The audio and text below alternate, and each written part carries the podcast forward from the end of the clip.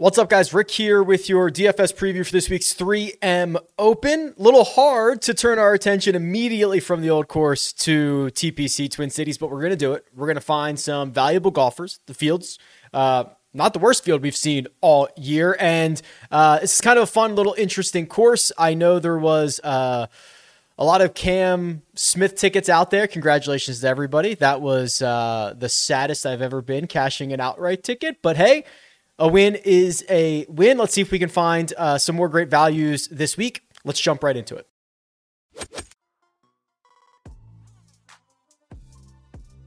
This is the course key stats tool on my website, rickrungood.com. It's where you'll see all the tools uh, and data that's available. I just dumped in multiple years of the breakdown for European strokes gained. So now we have off the tee approach around the green putting for European Tour events.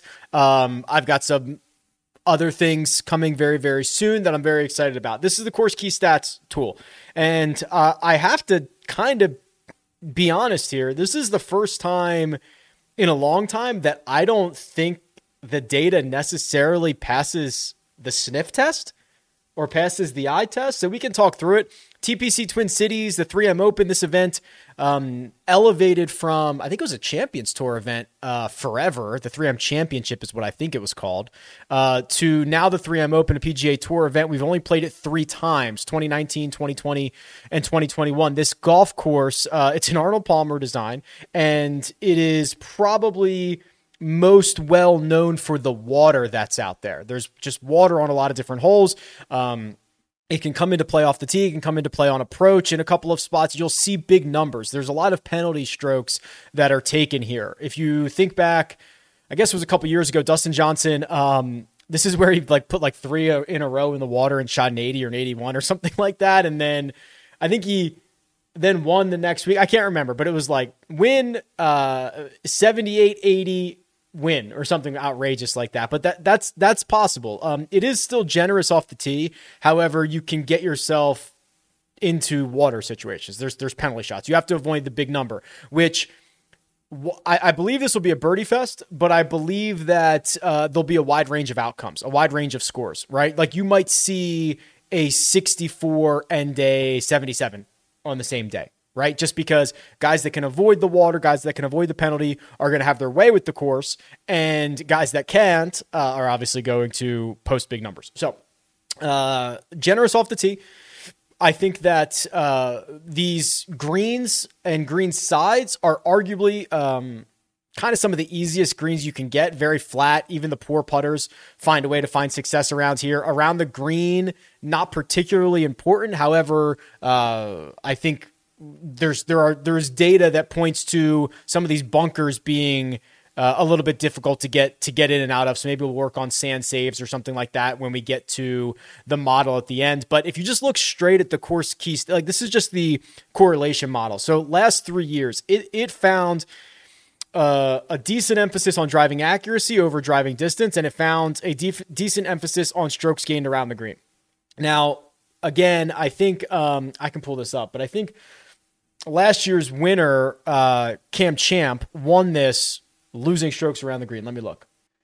Yeah, so here's the holy grail. I just pulled up like the all all three years of data TPC Twin Cities. Uh, Michael Thompson won it in 2020, losing strokes around the green. Cam Champ won it in uh, 2021 last year, losing strokes around the green. Now, there are obviously guys who did not win and gain strokes around the green, or in general are better around the green players than maybe they showed that week. So that's what you have to keep in mind when you're looking at this data.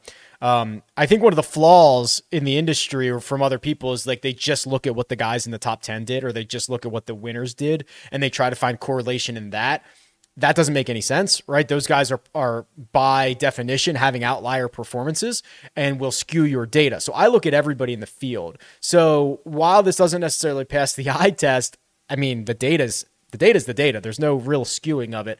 Um, so driving accuracy ranked 16th, which means there was 15 more 15 other courses on the PGA Tour in which driving accuracy was more important. And then around the green, was 10th, which means there's only nine other courses on the PGA Tour in which uh, strokes gained around the green was more important. So uh, the way to look at that is guys that are generally good around the green for the season had good weeks at TPC Twin Cities. Whether that's important or not for this week You decide, but that's what the data says. So um, we can kind of run that in the model. We can kind of put into what we think the um, the eye test stuff is. We can run a couple of them throughout the week, but to me, this is a really good opportunity for your team no putt kind of bombers, guys that are generally good off the tee, who aren't going to spray it too too far, who are able to avoid the big number, who can kind of get birdie streak like that. That's kind of the mold of golfer that I'm looking for this week, and we'll talk about those guys as we go through the cheat sheet, which we are going to do right now. Here is the cheat sheet, and there are only three golfers over ten thousand dollars. It's a fairly top-heavy field. Uh, Tony Finau, Hideki Matsuyama, Sungjae Im, 10-5, 10-3, 10,000. So uh, this to me is probably a very big game theory week um, because we have seen that this course has been relatively volatile over the years. Um, I think that we can kind of embrace that volatility to some extent. And if we find ourselves in a situation where one of these golfers is really, really popular, we probably just don't need to go there. Right. And we can take our chances that uh, either that guy finds disaster or that guy just has a subpar week. Because let's be honest, the way it's trending, as I imagine, I mean, it's very early on a Monday. I imagine Tony Finau is going to be quite popular. Um, there are a few reasons for that. He is the most expensive golfer, but he is not prohibitively expensive. So we have seen other top golfers be what 11,000, 11,100, 11,200. A $10,500 price tag on the most expensive golfer provides a lot of built in flexibility. You look at his history around the 3M Open. 28th, 3rd, and 23rd. He's played it every year of its existence. He hasn't finished outside the top 28. Uh, coming off of a pretty decent finish at the Open Championship last week. We look at his golfer profile, we're going to find more great results. He's gained strokes off the tee, uh, basically every event dating back to the Genesis Invitational, except for the U.S. Open. Uh, the putter has been much improved. The short game in general, much much better. Ball striking is all there. I don't have any issue. Like, like what is what's the bad thing to say about Tony Finau other than he might check in at 24% ownership, and we are asking someone who's 10,500 to either win or finish inside at worst like the top six or seven or something like that, right? At worst. So you're asking for a lot out of a guy who is certainly capable of it, but isn't the knock on Tony that uh, he doesn't win enough, right? I mean, listen there's there's nothing there's nothing in the metrics that say that says Tony Finau's not going to be a great play this week. I I think that when we get to the live show on Wednesday, 3 p.m. Eastern Time, Rick Run Good YouTube channel, I have a feeling we're going to have a projected ownership number that is too high for me. That that is my current guess. So the natural pivots there are going to be either to Hideki or Sungjae Im. Let's start with Sung Sungjae. Um, you know, there's been a lot of these like kind of rumors and speculation, and I don't know if it's been um, if it's even been confirmed or anything about kind of this lingering back injury for him. And I don't know if that's true, but what I do know is true um, is it's just not been a good run. Look at this. Um, so the ball, so so a lot, a lot to unravel here. So for Sung Sungjae, he lost 10 and a half strokes putting at the Open Championship. Is that right? That's that's one of those things when I see that I'm like, I'm gonna have to double check that the underlying data to make sure that's actually correct because it's such an outlier. And yeah, it's correct. okay. So um, I'm not as worried about that, right? Uh, the old course, which can cause fits, to lose 10.3 strokes putting over the course of a week when your previous worst was 4.79 like i'm i'm not worried about that. Uh, what i'm more worried about for Sungjae is just the the general lack of, of good ball striking that we've seen from him. Three straight events in which he's been basically subpar on approach which you're going to have to be fairly stout this week. And if you're just a little bit off and you're finding water and things start to comp- compound very very quickly probably like they did for him on the greens at the old course. And he was not able to put a stop to that at the old course, right? I know it's a completely different club and a completely different course, but when things start spinning really, really fast on the golf course, uh, you want your guys to be able to like put a pin in it and figure it out. And Sungjae punted away 10 strokes on the putting surfaces uh, last week, which is not not great. Um, is the other one. So Hideki, you know, I think you could argue uh, the the finish at the Open Championship, which was a T68, was not all that un- unusual. Um, his Open Championship record in general wasn't great, but now you look at that and you say, okay, well, he also missed the cut at the Scottish Open, and he had that weird DQ at the Memorial, but he did have that really good fourth place finish at the U.S. Open.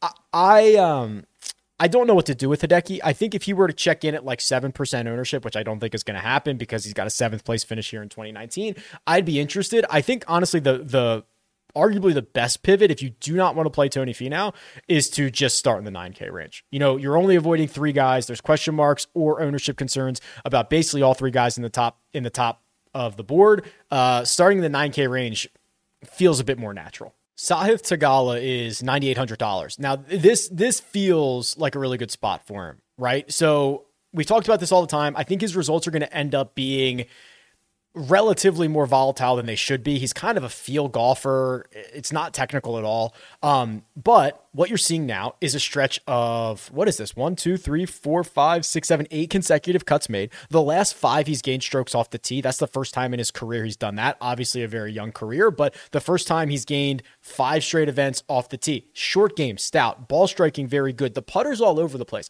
This is good right? If you can lose three strokes putting in a week and gain four the next week and then gain two and lose five, like that's fine. I think that's the mold of the type of golfer that's going to have a lot of success around TPC Twin Cities. Um, a couple other guys here that I find interesting in the 9K range. Basically, all of them. It's only four guys. Adam Hadwin's here. Adam Hadwin has cooled off from his really hot start to 2022, but uh, the sixth place finish here in 2021, the fourth place finish in 2029. I bet you he's probably got the best strokes gain number of anybody in this field at TPC Twin Cities. Can I confirm that? Um, no, I cannot, because uh, Cam Champ has uh, well that win in there. Th- this could be a spot for him to kind of get right, roll in a lot of putts, all that fun stuff, and and you know that miscut to John Deere. Outside of that, uh, it's been a it's been a really good year for him. Uh, McNealy, Davis, Riley round out the rest of this the rest of this group. Uh, McNealy, I don't know what his popularity is going to be. Did anyone watch the Barracuda last week? Because if they watched it, I'm pretty sure he punted it away on Sunday. Let me look at this. Okay, uh, so also what I did is I loaded in the Barracuda stats. I loaded in the strokes gain total from last week. So, but not not the Stableford scoring. That's how they actually determine that event. But obviously, these guys shoot like oh, he shot a 68, but that translates to 15 points or whatever.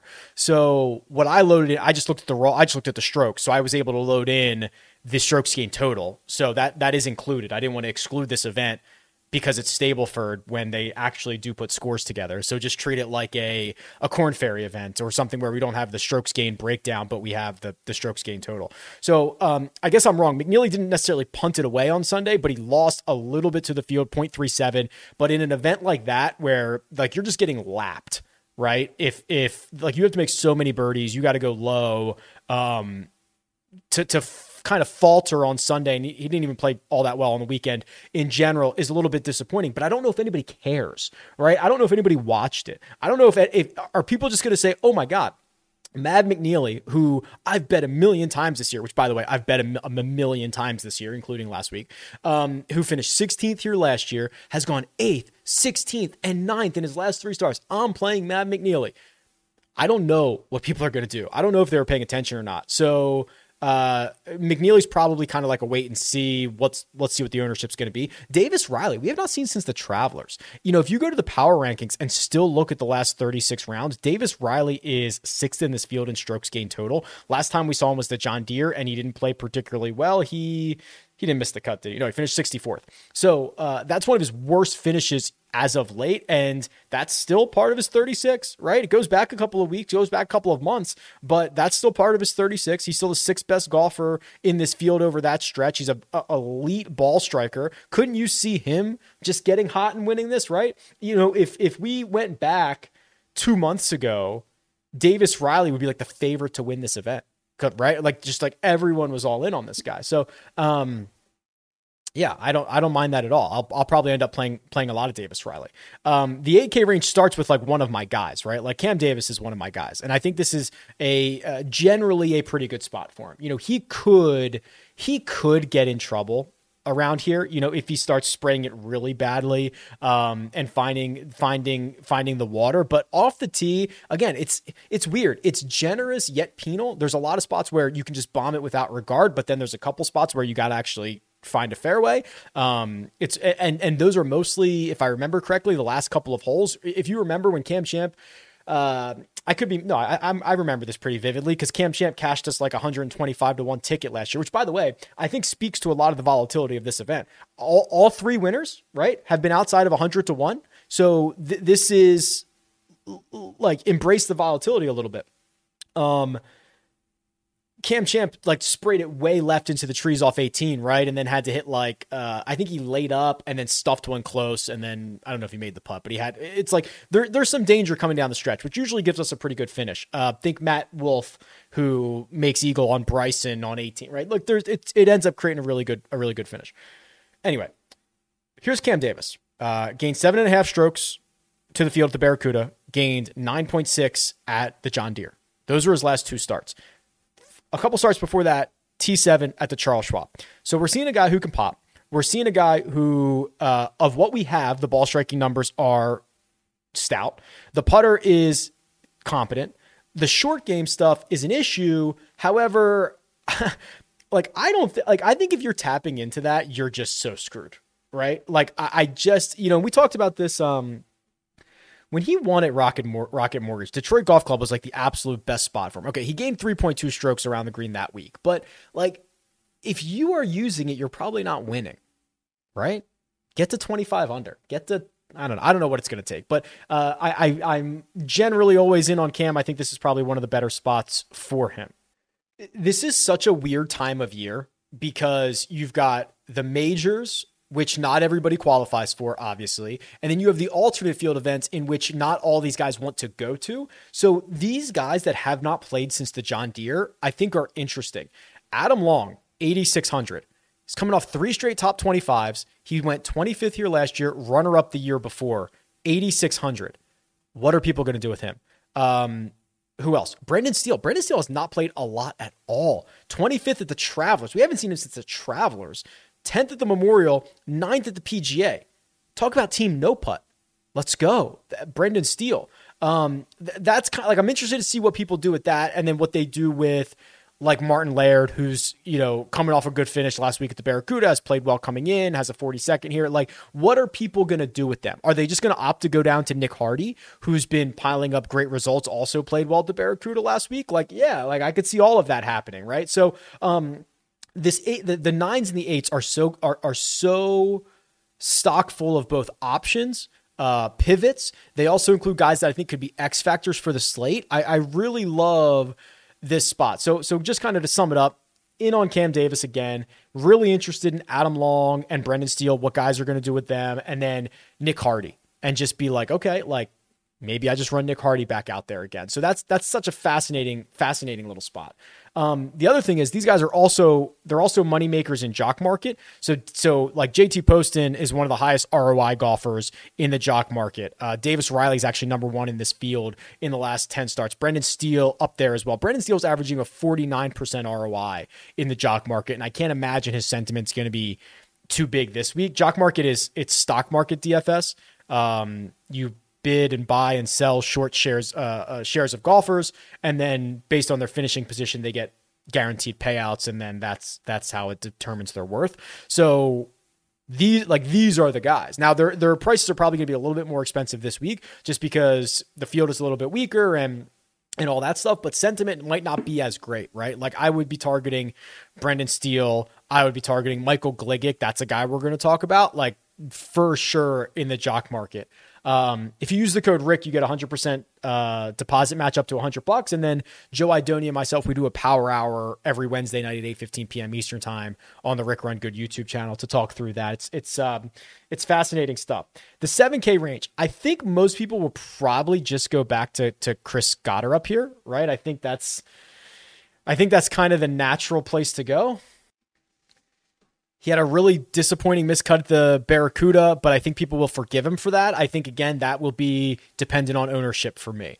Um, Jason Day, probably not. Jason Day's strengths now rely a bit more on the short game than I would like. Not necessarily sure that's a great fit. Adam Svensson sets up to be one of the most popular options, right? Seventy six hundred dollars for a guy who is, I mean, like let's just do the last last 36 rounds of everybody in the 7k range uh svensson is one two three four five he's he's sixth he's sixth in this field or excuse me, sixth in this range. Coming off a sixth at the Barracuda, has like has four straight top 25s, finished 15th here in 2019.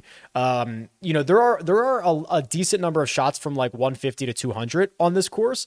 And uh, that is when when I think of Svensson, maybe it's just because I saw him I, I walked with him for a bit at at Torrey uh, earlier this year. Is like, oh yeah, like those those are the shots I want. If it's a wedge fest, not necessarily, but further further out, I, I think I think is where Svensson um, is going to tend to find success. He's going to play out of the fairway more often than than not. He's not particularly long, but it's okay because he gets away with it. So yeah, I mean, why not just go back to Svensson at at at, at seventy six hundred dollars? Honestly, the 7K range is not that much worse than the 8K range. There's a lot of really good guys in here. Smotherman, who's been a darling, is coming off an eighth place finish. Um, Tom Kim, right? Tom Kim went 23rd at the Travelers, third at the Scottish Open, made the cut at the Open Championship there's a chance Tom Kim is way better than all these other guys in the 7K range, right? I think we're still learning what he's going to end up being, but there's like that's not a 0% chance that he's just that much better than everybody else uh, is in this range. And then I, I mentioned, you know, Gligic earlier. Like let's let's look at Gligic. I don't remember why he had to withdraw from the Canadian Open, which I'm I'm assuming it was uh, serious considering he's a Canadian and like withdrawing from the Canadian Open would, is like sacrilegious. You'd do anything to avoid it. But outside of that, um, and he played two weeks later and played fine. Outside of that, this is a stretch of golf where he's like, like just forgive the WD. He's made eight straight cuts essentially, and the last four have all been inside the top 40. There's a T10 at the John Deere, a T21 at the Barbasol. The ball striking numbers, what we have available, are generally pretty good. The putter can get hot let's roll them out.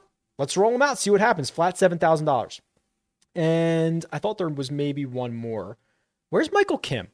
I want to talk about Michael Kim. Is he in the 6K range? Let's see if Michael Kim's in the 6K range. Oh, he withdrew. That's a shame. Uh, he's I think he's going to play the Korn Ferry event this week, which that's kind of a different story in itself, but he might win that Korn Ferry event this week. Uh, not to get too deep into that field, but the the also the other problem is like he's so incentivized to play that and try to secure his tour card than to play this tour event which is that's a conversation for a different day. But um all right so 6k range. I was i was looking for him but i guess we're not i guess we're not going to get there. Justin Lower at 6900 bucks has been just fine right? He can make cuts uh, especially in a field like this finished 16th at the Barracuda, 8th at the Barbasol. This is not going to be a field that week, obviously, but it's going to be what probably bottom 10 in terms of uh, strength of field uh, th- this this season. So I imagine that the like these are the type uh, types of events that these guys can can contend in. They lick their chops it. They know they got to make their FedEx Cup points, all that fun stuff. So um, Justin Lower would be one guy that stands out. Uh, Sam Ryder, I think, always has that pop ability. He's got two top 35 finishes in his in in two of his three trips to um to, to this event at TPC Twin Cities. What else do we have here? Austin Cook, believe it or not, has figured it out. Don't look any don't look past his last five because the metrics are horrible. The the season long metrics are horrible. It's a bunch of missed cuts before that. But has he found something? Right? 13th at the RBC, made the cut at the Travelers 16th at the John Deere, 27th at the Barracuda at the Barbasol, 60th at the at the Barracuda. So that's five straight cuts made for a guy who's $6700 with three top 27s in there. The underlying metrics are, are not anything to write home about, but this is a better stretch of five events than you could say for a lot of the guys that are being priced in a similar spot. Um, couple of unknown entities or a couple like high upside, like Cole Hammer, right? 6,500 bucks, just gets out of uh, Texas, wants to come make a, make a name for himself.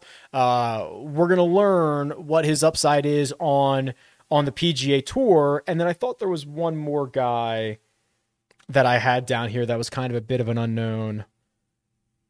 Maybe it was just, maybe it was just Cole Hammer actually. Um, checking, checking, checking. It might have just been Cole Hammer.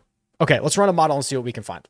Okay, um, I'm just going to do something kind of wonky here. I'm just going to do last 36. Um, off the tee, you know, should I go with the model or should I go against the model, right? Um, or the, the course key stats.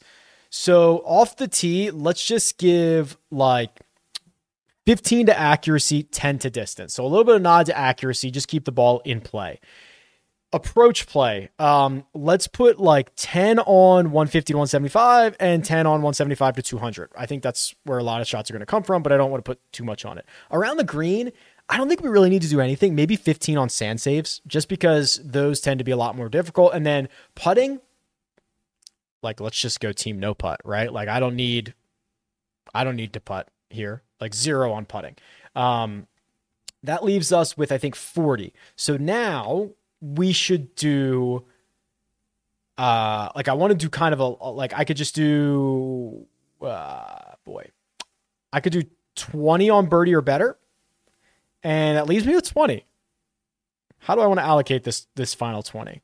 Let's do and I don't want to double count anything. So let's just do this. Let's just let's just ramp up approach play. Actually, okay. So what I could do is I could kind of just create my own little like weighted strokes gained approach type deal. And I'll just go on four buckets, kind of get rid of the wedge ranges and see what happens. This is very freaky for me. I do not, I generally do not do this.